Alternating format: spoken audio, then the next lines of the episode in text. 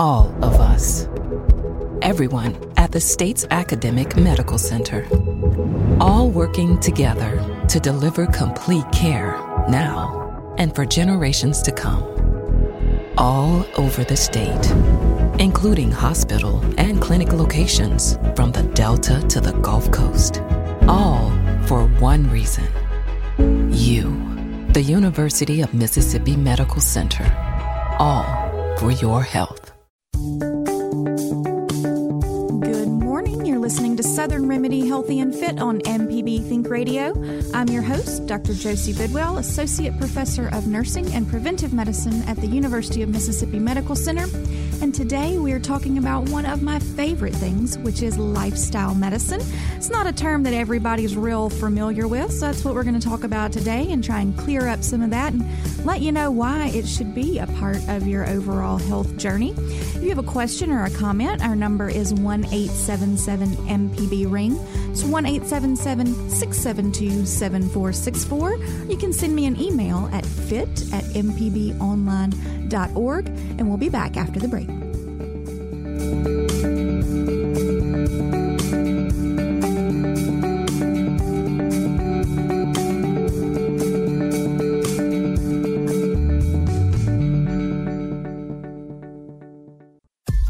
This is an MPB Think Radio podcast. To hear previous shows, visit MPBOnline.org or download the MPB Public Radio app to listen on your iPhone or Android phone on demand.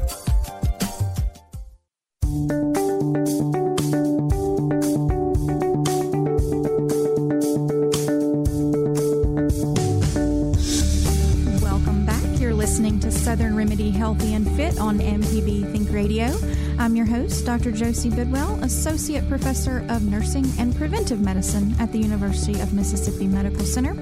And today we are talking about lifestyle medicine, which is an emerging specialty um, in the world of medicine and healthcare, and something that I'm uh, very passionate about, and something that not a whole lot of folks know exactly what it is. So we want to talk about that today. If you uh, know what it is or you have a question, I would love to talk with you today. Uh, our number is 1 877 MPB Ring, 1 877 672 7464. And my email is fit at mpbonline.org. And there is no guest joining me today, so it is just little old me in the booth. And so I would love it if you would give me a call so that we can chat and talk about lifestyle medicine. If um, you're a regular listener of the show, you've probably heard me kind of throw that term out every now and then as I talk about um, some of the things that I do uh, from a clinical perspective, and lifestyle medicine is one of those things. And usually, when I say the word lifestyle medicine, people look at me kind of funny. Um, and I usually get the question, is that like nuts and seeds and twigs and teas and supplements? And uh, no, it's, it's not. Um, now, there may be definitely foods out there that we recommend uh, for uh, helping out with some chronic illnesses. And there may even be some supplements or um, things that we recommend, but it, that's that's not what it is. Uh, lifestyle medicine is traditional health care, but slanted more um, toward our health behaviors and how that is impacting our overall health. Because that's that's really the crux of it, guys. Is what what we actually do. Um, there's what we know and then what we do. And most of us know about how we're supposed to live and do things to be as healthy as we can be. Um, but we don't always do those things. And if you caught the show last week, we talked about the psychology behind eating, and that was really trying to, to get home at, at why we eat the things that we eat and the way that we do. Um, if you didn't get a chance to hear that show, it is available on um, mpbonline.org as a podcast that you can listen to. But you know, lifestyle medicine is more than just uh, nutrition.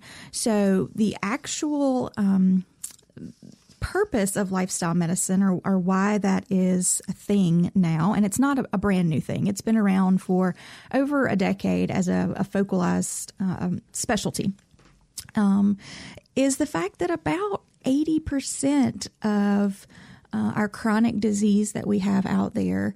Uh, so, not our acute stuff, not our runny noses and coughing and sneezing and that kind of stuff, but our chronic illnesses like heart disease and diabetes, um, those can be about 80% of those can be traced back to lifestyle what we're eating, how much we're moving, the amount of stress that we're under, our sleep patterns, and all of those types of things.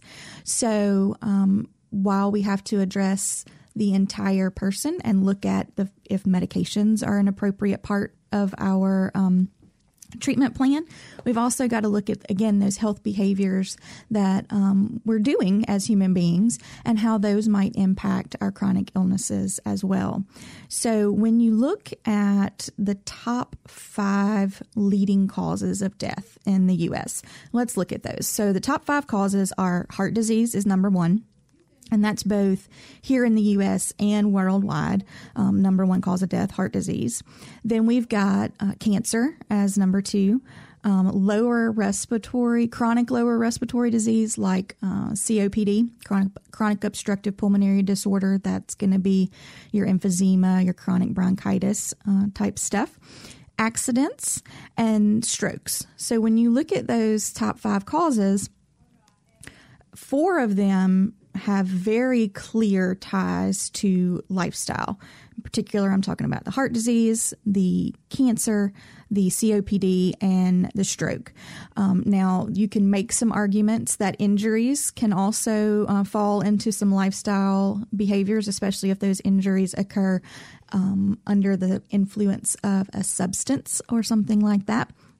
So, there's definitely um, some link there as well, but not quite as um, an established link between the lifestyle and those uh, disorders. So we know we've got to start addressing those things. And that's one of the reasons that lifestyle medicine has really started to come to the forefront and be recognized as its own specialty. So, um, lifestyle medicine is something that I practice through the Department of Preventive Medicine at UMMC um, we have a lifestyle medicine clinic, and that's all we do in that clinic is see individuals for lifestyle medicine evaluation, um, risk factor identification, and targeted intervention is how I like to um, describe it to folks. Uh, lifestyle medicine is done differently in different areas, so some areas combine primary care with lifestyle medicine. We partner. So, um, all of our patients in lifestyle medicine also have a healthcare provider uh, that is their primary care provider. And the reason we do it this way is if you've been in an office visit, um, you know that your healthcare provider doesn't have an extremely long amount of time with you, um, somewhere around 15, 20 minutes uh, is a usual office visit appointment. And if you have multiple health problems, you know, high blood pressure, diabetes, you might have had a stroke or a heart attack or any of those types of things, then the majority of that time is spent uh, evaluating kind of your status with each one of those uh, uh, disorders and making adjustments to any medications that you may need there ordering or reviewing lab tests or other diagno- diagnostic tests that are very, very, very important in the treatment of those disorders. But that doesn't leave a whole lot of time to then focus on the lifestyle behaviors that are impacting uh, those types of disorders as well. So it doesn't give you a whole lot of time to talk about diet, to talk about physical activity, to talk about stress and sleep and all the other things that are impacting these um, chronic disorders. So we let the primary care provider maintain ownership and, and management of those things from a medication standpoint and the ordering of tests and that kind of stuff. And we take the lead on the lifestyle and the behavior.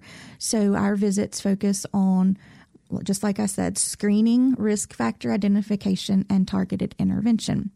And so when you look at the field of lifestyle medicine, there's a couple, well, there's actually about six different facets that we look at because most folks think that we just talk to you about nutrition and physical activity. Gosh, those are super important um, pillars of uh, lifestyle behaviors and healthy behaviors, uh, especially when we're treating chronic illnesses. But there is more to it.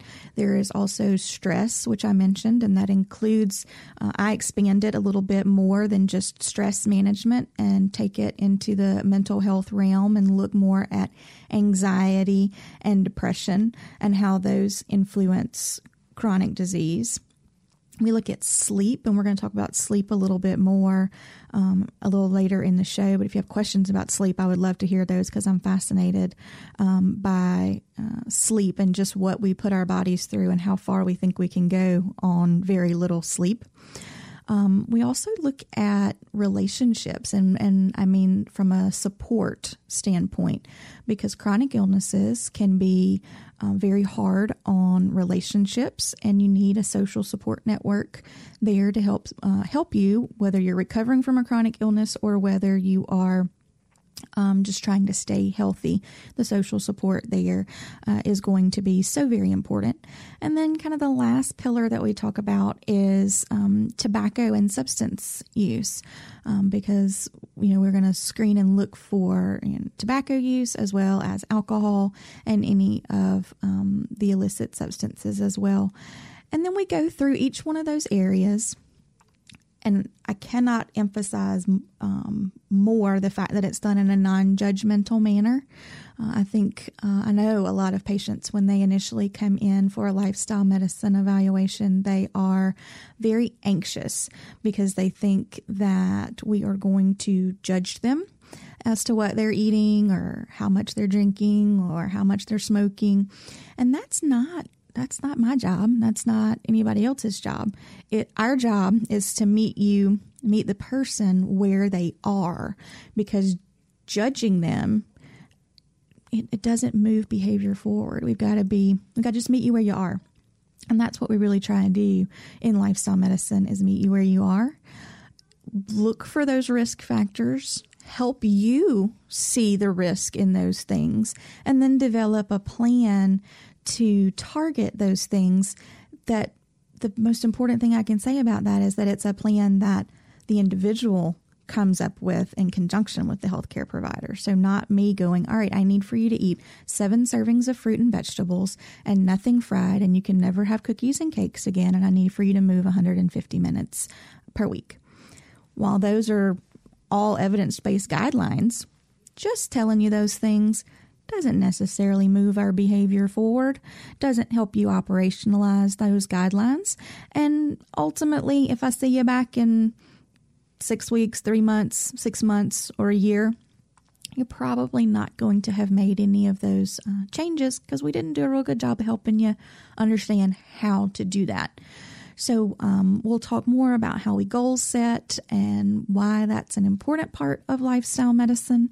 But, you know, I really um, want to highlight the, the role of lifestyle medicine in conjunction with primary care um, and how we can make a really great team in um, treating and preventing chronic illness because I've kind of talked mostly today about um, the treatment of chronic illness with lifestyle medicine, but we also see um, traditional wellness, and we I would love to have more patients come in for I call it wellness plus because it's it's more than what you usually do in a traditional wellness exam. But I would love to pick those risk factors up and provide interventions for those and keep us from developing heart disease or type 2 diabetes or cancers or having a stroke or a heart attack.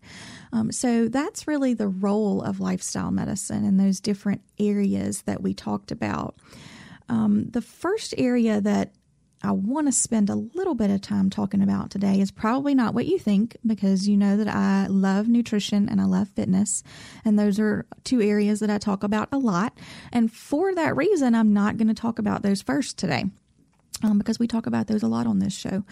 Have no fear, we will get to it because I cannot go that long without talking about um, some nutrition and some fitness. But uh, the thing I want to talk about first is stress anxiety and depression. And the reason I want to talk about that first is because it really lays a foundation for looking at a lot of the other health behaviors, in particular what we eat and how much we move, really can be linked back to anxiety and depression. So, if you want to give me a call today and join in this conversation and ask me some questions or have any comments, I would love to do that today. My number is one eight seven seven MPB Ring. It's 1 877 672 7464. You can always email me at fit at mpbonline.org. and we'll be back in just a few. Bye.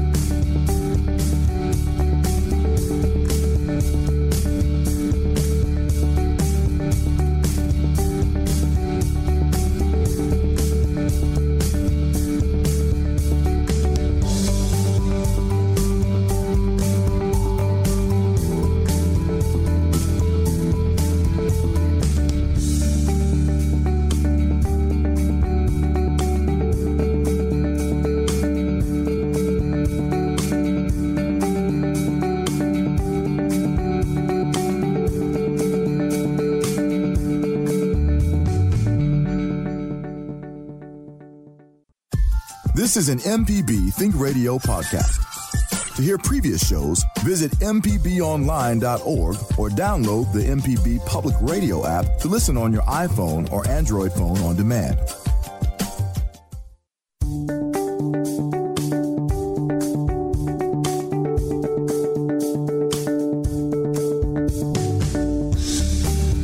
Welcome back to Southern Remedy Healthy and Fit on MPB Think Radio. I'm Dr. Josie Bidwell, nurse practitioner at UMMC and lifestyle medicine clinician there as well. And that's what we're talking about today. We are talking about lifestyle medicine, what it is, and how it can be a part of your overall health journey, and, and really why it, it should be, as it can be a fantastic complement to primary care. Our number is 1 877 MPB Ring. It's 1 877 672 7464. And my email is fit at mpbonline.org. All right, we're going to go to Tupelo and talk with John this morning. Hello, John. Hi, how are you? I'm great. How are you? I'm doing very well, thanks. All right. What can we, what do you want to talk about today?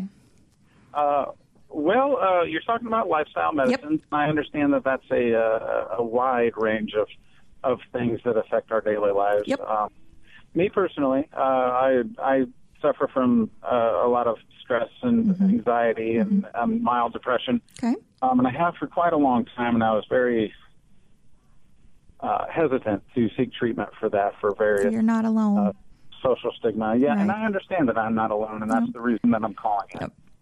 Um, so uh, after being on Lexapro for about a month, um, I just kind of wanted to share my experience with Mm-hmm. Sure. those who might be in the same boat.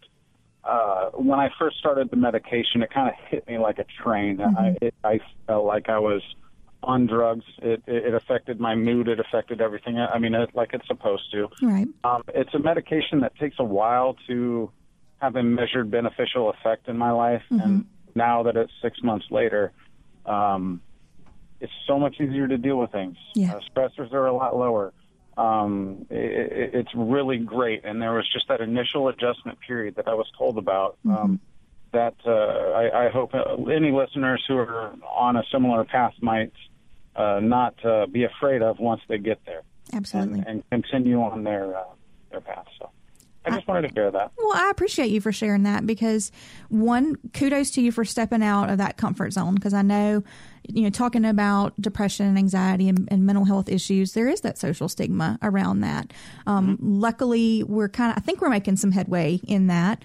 Um, the more we talk about it, the you know, the more uh, normal, whatever that is, uh, it, it becomes, and you know that you're talking about sticking with your medicine because that's something that we see people do, uh, you know, uh, don't do a lot. They start medicine and they think maybe I'm supposed to feel better immediately. Um, and that's not the way those medicines work. Lexapro, it was a, it was a scary adjustment period for about two weeks. yeah, you know, Lex, it was, and I questioned myself, but I just stuck with it. Yeah. So Yeah. glad that I did. Yeah. You know, Lexapro is uh, in the class of medicines called SSRIs, which um, have kind of historically been used for depression, but they have a lot of good anxiety reducing um, properties as well. Um, a lot better than what we used to use for anxiety, which was just those benzodiazepines like Xanax and Valium and those types of medicines that really are only going to stop the symptoms of an anxiety attack, but not really working on the underlying um, chemistry that's going on that's making us, you know, have the anxiety or, or manifest it. Um, But they do, you know. Whereas those older ones that we we did, the Xanax and the Valium, and those those were pretty immediate uh, in shutting down an, like a panic attack or an anxiety attack. But these um, other medicines like Lexapro. Um, other ones in that class would be things like Celexa, Paxil, Zoloft, all of those types of medications. Um, they do take about two weeks um, to start to see some really good therapeutic effect from it. So you got to kind of stick with it. And so I'm glad that you did um, and that you're doing better because you are able to handle stressors a little bit better when they're thrown at you when you're not stuck in the midst of trying to dig out from anxiety and depression. Yeah, and and and just in case um, anybody out there is uh, has the opportunity to have the medication but doesn't necessarily or isn't offered the counseling mm-hmm. to go mm-hmm. along with it, I strongly recommend reaching out to uh, have a professional to talk to as you're transitioning into this medication uh, that that was the most important factor that kept me on board with it and and me seeing the the most benefit from this medicine. I could not agree with you more.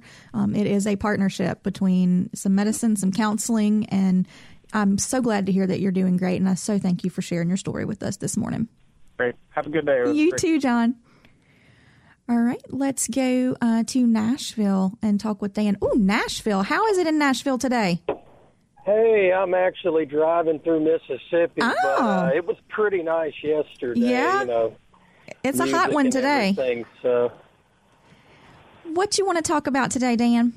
Yeah, th- first, thank you for this uh, show and what you're doing for everybody. Uh, I'm a first time listener, and it just uh, oh, been helpful you. to hear somebody that is attacking the issue of health from every area and aspect. But um, my question was mainly uh, I'm really grateful you're talking about anxiety mm-hmm. and stress and hypertension because my entire life, I'm 38 years old, and my entire life I've kind of felt like I've been the guy that had to be everything to everybody. And in my 20s and teens, that was sustainable. But now I'm pushing 40. I'm yeah. starting to feel the strain uh, yeah. from that, I think, yeah. emotionally, which. Mm-hmm bleeds into the physical eventually, and I never really felt the stress or that. So I uh, recently found out I've had uh, fairly high blood pressure. Uh, it's gone down a little bit with the diet and exercise and just making myself rest and chill mm-hmm. a little bit. But I've mm-hmm. gotten on metoprolol, uh, I think they call it, mm-hmm. um, and for blood pressure. And then I'm also taking Lunesta uh, at times in order to get some sleep. Mm-hmm. And uh, for me, I used to be able to really handle uh, stress well. It seemed like through just prayer, meditation, slowing down. But uh, nowadays, I'm, I'm just I'm busy. There, there's a lot going on in my life and in my career, trying to build it, trying to do good things. Right. But it's almost like, why do all of these good things if my end result is I'm stressed to the max? And so I'm kind of going through um, a battle inwardly to try to make the right decision mm-hmm. about what I need to do uh, as far as my career goes, right. so that my health also benefits. But anyway, long story short of it, uh, I was just wondering what your advice would be on a procedure, strategic way of saying, "Hey, look, you got to stop, you got to slow down. This is a, a holistic way of." lowering your blood and making a lifestyle change mm-hmm. and adjustment to where maybe one day I could get off this stinking blood pressure medication. Don't have to take Lunesta to go to sleep right. and just find some normalcy. Right. Don't know if that makes any sense. It does, but, absolutely. Um, that's my thing there. All right. Well, let's let's start talking about it. So, you know, definitely from uh, a blood pressure standpoint, we know that it's kind of one of those which came first, the chicken or the egg? Did the anxiety come first and now we have high blood pressure with it, or do people with high blood pressure have more anxiety? But we know that, that the two kind of go hand in hand in, in some folks, especially with the stress um, and the depression. So um, you, you're not currently on any kind of medication for anxiety, correct? Uh, no, ma'am. Okay. Not right okay. now. Um, you know, one thing is, you know, I don't know if you're familiar with the term worry journaling. Um, worry journaling is a way to kind of get your your stressors or your worries out on paper um, or an app. There's an app that I'll tell you about in a minute, and kind of see where the majority of your worries are coming from um, to see whether they're all mostly career related, are they family related, health related, that type of thing. Does a couple things. One, it puts things in perspective so you can see where you're spending the majority of your mental energy. Um, the second of that is it actually frees up some mental energy when you put those worries down on the paper or in the app um, because negative thoughts and worry and stress tend to multiply when we leave them in our head. Yeah. You know, when, you, when we think about all the things we have to do and what's going to happen if we don't get them done and, and that type of thing, they, they have a lot of power over you in that instance. So um, when I worry journal or when I tell folks to worry journal, I tell write down what you're worried about, how worried you are, like on a scale of zero to 10. You know, how much distress is this causing you? What's the most likely outcome? And then what's the plan to address it? And then the most important part is was it as bad as you thought it was going to be? And so 85% of the things we worry about and stress about never happen. Of the wow. 50, yeah, it's a lot of energy we spend on stuff that doesn't doesn't happen. Of the 15% yeah. that does happen, only about 3% of it is as bad as we thought it was going to be. Um, so hearing those things is one thing, but seeing them out on a chart or a piece of paper or in your app is another because you really start to see patterns of I worried about all these things or I stressed about all these things and they didn't they didn't occur. So, um, you know, pa- pen and paper is cheap and easy. There's an app. Um, I know it's for. I know it's on the Apple Store. I would imagine it's on the Android Store as well. It's called Worry Watch. Um, and I'm a geek, so I like to see graphs and things, and it will graph it for you. yeah, so it'll put it, you know, it'll show me, you know, I spent 75% of my time worrying about work stuff and, you know, 10% worrying about health and, and, that kind of stuff. And so it lets you prioritize a little bit better um, with that. Another um, kind of, because you mentioned more of a holistic uh, treatment for um, stress and worry and in turn high blood pressure um, is mindfulness. So i know you mentioned praying and meditating. Um, mindfulness can be a very powerful tool um, in that as well. Are you familiar with mindfulness at all uh, I've heard of it. I, I, probably don't know about it in enough detail yeah. to make sense of it. Yeah, and you know, you don't have to know a whole lot, but there is one um, exercise that I like to use in mindfulness that can be very helpful for folks who are under a lot of stress or have a lot of kind of uh, perpetual worry that they're going through, and it's called the five senses. Um, mindfulness exercise. And so it takes about five minutes or less, and it can be done anywhere. So I know sometimes um, meditation. Uh, can be a little bit hard to do if you're out and about and you know because you need some quiet and you know some alone time and that kind of thing but the mindfulness can be done anywhere and what it asks you to do is to stop focusing on the thoughts in your head by focusing on your senses. So the first one, like hearing. So, what are five things that I can hear? So, you know, if we're driving, then I hear the radio, I hear the car horns out the window, I hear, um, you know, my breathing, I hear that squeaky noise that started in the car that I'm ignoring because I'm not quite sure what it is and I don't have time to deal with that, you know, that kind of stuff. then uh, moving on to, you know, sight, what are some things that I can see? Um, touch. What are some things that I can touch? What are some things that I can smell? And then lastly, what are some things that I can taste? Even if you don't have food or a mint or anything like that, your mouth always has a taste to it. Yeah. So, you know, concentrating on that. And, and the net result of that is after you finish going through all five of those senses, you're so busy focusing on finding those things that you're not focusing on the worry and the stress. So that kind of takes you out of um, out of your head and kind of regrounds you back in into your body and gives you a little bit more control over things. Yeah, even just talking to you about that right now, I already feel it just kind of uh, bringing me to a little bit more of a place of ease. I think, and it's funny you said that what you worry about, you know, 90 some odd percent of the time mm-hmm. doesn't even happen. Yeah. And as I think through it while you said that, I was like, wow, that was what I was stressing about, some whatever it might have been, fill in the blank, and it never even happened. Mm-hmm. And so that, I think a lot of times, uh, I know with a lot of people I talk to, I also do some counseling on the side in addiction. I used mm-hmm. to be a, a, a meth addict and a heroin addict, and I've been sober now for 14 years Fantastic. by God's grace. And mm-hmm. uh, a lot of the people that I talk to that are in that world, their stress does typically stem from just you know living inside their head and mm-hmm. to be mm-hmm. able to get out of that by, and it's like you said, looking inward. So, uh, but anyway, I'm, I'm not going to keep going on and on. I know you got other callers, but I really appreciate uh, that advice. That's great because I, I, I noticed the other day I checked checked my BP. It was like mm-hmm. 135 over 93, and so I laid back and I just started meditating mm-hmm. about the beach and the mm-hmm. sound of the ocean. Uh, breathed deep for a few minutes and uh, checked it again. It was 121 over 82, I think. So it like significant drop just, and I'm realizing it's not because my diet's good. I'm, I'm eating what I need to eat. I'm exercising. I think I'm in the best shape I've ever been in my life physically. But so I know that it's got to be stemmed from that stress of me thinking I've got to be.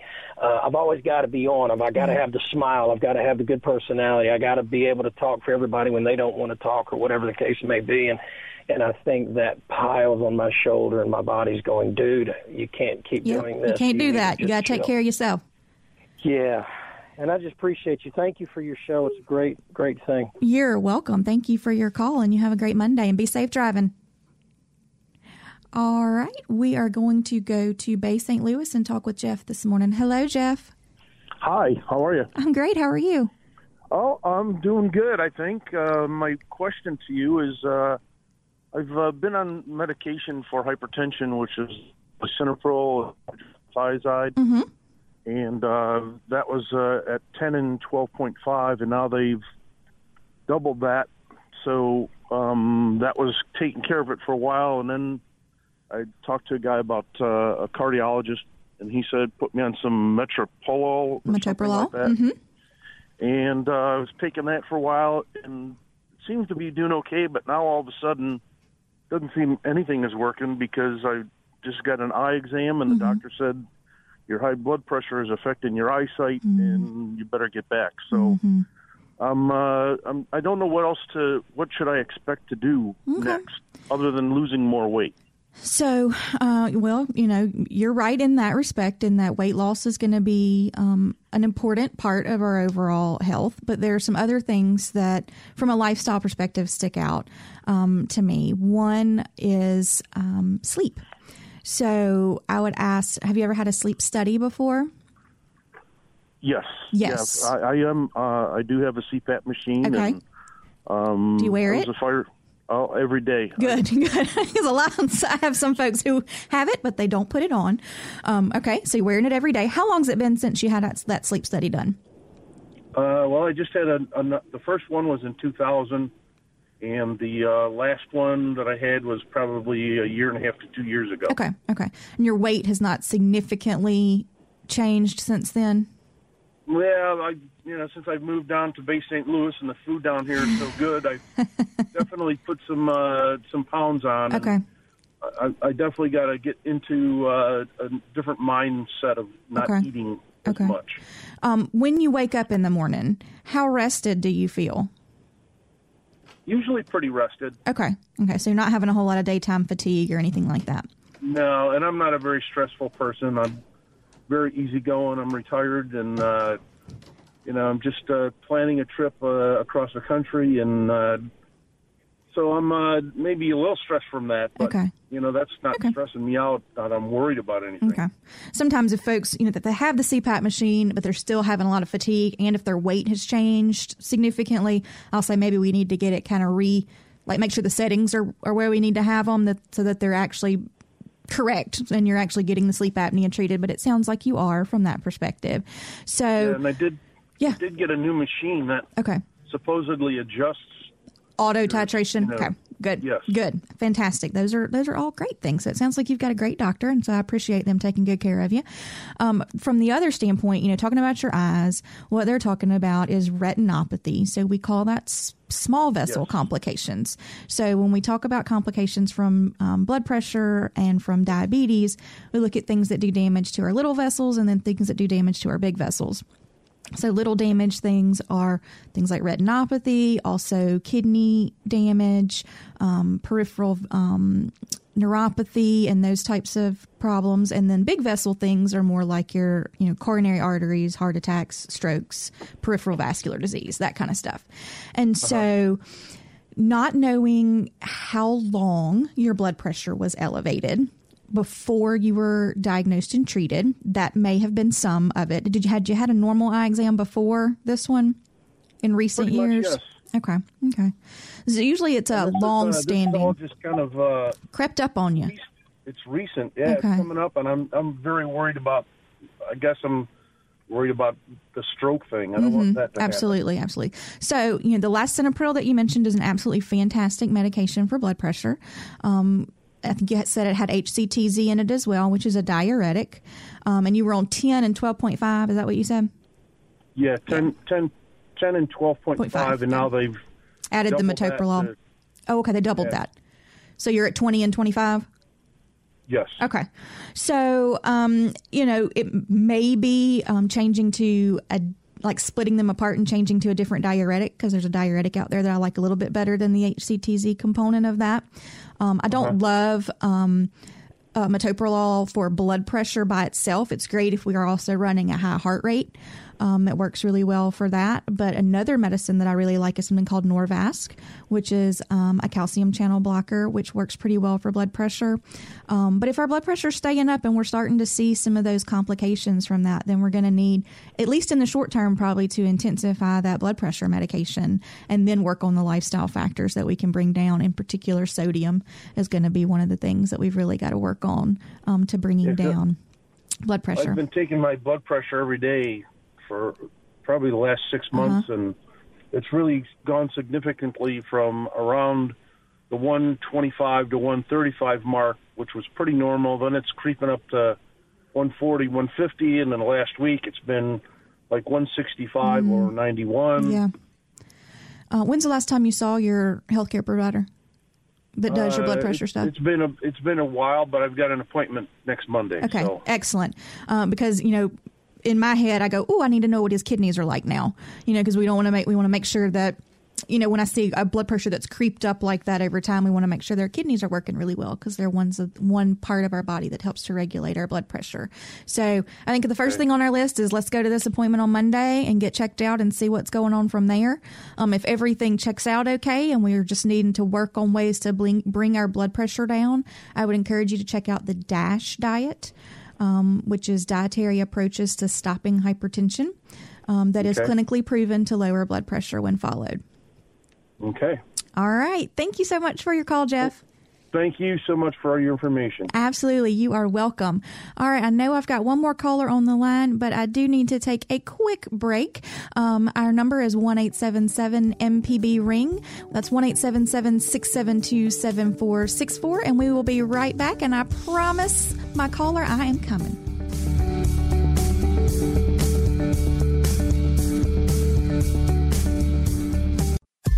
This is an MPB Think Radio podcast. To hear previous shows, visit MPBOnline.org or download the MPB Public Radio app to listen on your iPhone or Android phone on demand. Welcome back to Southern Remedy Healthy and Fit on MPB Think Radio. I'm your host, Dr. Josie Bidwell, nurse practitioner at UMMC, and we are talking about my favorite thing today lifestyle medicine and how that impacts chronic disease and overall wellness. Uh, now's the time to give us a call so that we get to your call before the end of the show. Our number is 1 877 MPB Ring. It's 1 877 672 7464. You can always send me an email at fit at mpbonline.org. All right, before we went to the break, we've been talking a lot about anxiety and depression and stress. And I mentioned an, um, an app that I like that's called the Worry Watch app. That is, I know it's available on the Apple Store. I wasn't sure if it was available on Android. And then I have an amazing producer, Jay White, who slipped me some Android apps underneath the door. I love it when he slides things under the door to me because it makes me feel like I'm a spy and that I'm getting a super secret message underneath the door. And so my spy message today was these three um, apps. One is called Self Help Anxiety Management. One is called Reach Out Worry Time, and the other is called Pacifica Stress and Anxiety. That are all available on um, for Android. So those are some good options for you out there. Now we're going to get to uh, my caller who has been so patient and waiting for me, uh, Jesse from Jackson. Good morning, Jesse. Good morning. How are you doing? I'm great. How are you? Uh, can't complain too much. Um, I got a uh, two-part question Okay. today. Uh, I've been dealing with uh, depression for uh, well over 20 years now, mm-hmm. and I've been prescribed uh, some depression medication, and it's helped me out a lot over the years. And through a combination of therapy and medication, I was able to eventually get off the medication and live a pretty normal mm-hmm. lifestyle. Mm-hmm. But the downside, since I've weaned myself off the medication, is my hormone drive has plummeted, and it's kind of put a strain on mine and my wife's uh, love life. I see. Okay. And I've been wondering what kind of options are there out there that uh, either FDA approved or considered safe? Because I know there's lots of products out there, but I don't know what to trust and what not to. Right. So first and foremost would be going to see um, either uh, probably a, um, for a male, we would go probably straight to endocrinology. Um, and have an actual workup done. Or you could probably start with your primary care provider as well, at least for a testosterone level uh, and see what your testosterone level is. Because if you've got low testosterone, there are some, just like you mentioned, FDA approved prescription medications that we can do to supplement testosterone. Um, as far as the drive, which will improve the drive if we do have low testosterone levels. Now, if we uh, don't, there are some other things we start to think about in is our depression really controlled at this point? Um, or our anxiety or our stress. Because if we're having more problems with that, that's going to trickle uh, into libido and sex drive. So untreated depression um, it can uh, be a, can cause that. Um, the other of that is, are there any? So you mentioned the sex drive. What about the actual like performance, like getting and maintaining an erection? Any problems with erectile dysfunction type stuff? Uh, no, nothing like that okay. at all. So just more of the drive situation. Correct. Correct. Yeah. So that's where I would start is first let's see if we've got a hormone imbalance that's going on that we can treat because they can they do that all the time. Um, so if you've got a primary care provider, bring it up with them. Don't be scared. Um, that's what they're that's what we're there for is to start those workups. If they're not comfortable with it or they uh, need assistance with that, then endocrinology would be the place to go next. That's the hormone doctor. All right. Well, thanks very much. I appreciate your time. You're welcome. Thank you for hanging on for me for quite a while. I appreciate it. No problem. All right. Have a good Monday. You too. All right. So, um, if you're just joining us, we've been talking about lifestyle medicine today and all the different things that that entails. We've spent a fair amount of time talking about stress and anxiety and depression, and I'm very grateful for that because that means that it's becoming more normal to talk about, which is so very important when we start to think about um, anxiety and depression and getting the appropriate treatment for that, whether that be counseling and therapy, whether that be medication or, in all likelihood, initially a combination of the two of those to produce the best outcome um, for folks. And the reason that I wanted to spend a fair amount of time on that is because it really impacts all the other facets of lifestyle medicine that I do. So, most folks, when they come to see me, and I, I they sit down, the uh, first question out of my mouth is, after hello, how are you? Nice to meet you. It's what what are you hoping to get from this um, visit today? So, not what I want to talk about, but what do you want to talk about? And probably 90% of the time, it's I want to talk about losing weight. Okay, we can absolutely do that the first set of questions that I'm going to ask you are related to anxiety and depression. And I usually get a look on my face, on their face like, oh, did she hear me wrong? I did not ask about mental health. I, I told her I wanted to lose weight and I wanted to work on my diet. Well, I heard you. Uh, and in order to do that, we've got to look at all the things that are impacting your weight and what you're eating or how, how much you're moving, those types of things. So we start with that anxiety and depression uh, screening because think about uh, how you pick the foods that you eat. And a lot of us pick them depending on our mood or how much energy we have. You know, whether we reach for something, whether we cook our meal or whether we reach for um, a packaged item or whether we go through the drive through. That's all wrapped up in kind of our mood that we have currently and how much energy we have. And for anyone who has depression and anxiety, you know that that it wears you out. It really does. And so, the behavior change around eating better and moving more is it's hard to get folks to do that. And it's hard to get them to do that when they are not also dealing with a mental health issue. And so untreated anxiety and depression is just a big old stumbling block in our way of making a healthy uh, food change. And so i would prefer to address the anxiety and the depression first and get that on the right track so to speak so that we set ourselves up for success um, in making a healthy um, food change or a healthy physical activity change, any of those types of things, because self efficacy is a word that we don't really talk about enough, but it is one's belief that they are able to make a change. And it really is important when we're talking about lifestyle medicine and any of the goals that we set or any of the, the behaviors that we are trying to augment or change. Um, if you've ever been on a diet or you've ever said, I'm going to lose weight, um, you may have picked an unrealistic diet or an unrealistic weight goal. Uh, like, I'm going to lose 100 pounds and I need to look like that by my favorite word, swimsuit season. Okay. Um, that's unrealistic and you're not likely to meet that goal um, especially if we start in december trying to get swimsuit ready um, with uh, an unrealistic goal. And when we don't reach that goal it really depresses us and puts us back it sets us back from wanting to make a healthy behavior change because we tried and we failed um, so, making reasonable goals is one way to build self efficacy or the, the confidence that you'll be able to do this. And so, that's one of the big things that we do in uh, lifestyle medicine. So, you may come in to see me and we start working on diet, and I give you a very specific set of screening questions that I ask that look at eight different domains of your nutrition. And then we may only focus on two of those in this initial visit.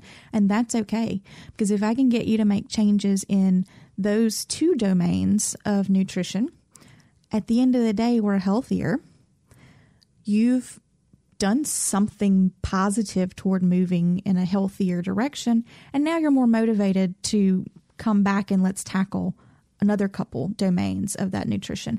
It can be the same as far as exercise. So we all know the 150 minutes per week of moderate intensity exercise, but if we haven't been exercising, saying I'm going to do that, you know, starting tomorrow is not realistic and we're probably not going to meet those goals.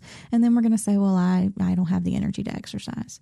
But gosh, if we can do um, a five minute walk in the morning before it gets, you know, mind numbingly hot outside and we can do that you know three days a week that's more activity than we had overall and i think you'll notice as you do that that you wind up with a little bit more energy and a little bit more feeling better about yourself and your ability to take that first step uh, toward a healthy lifestyle and so that's what it's about. We call them SMART goals, um, just meaning they're they're very measurable and they're very achievable.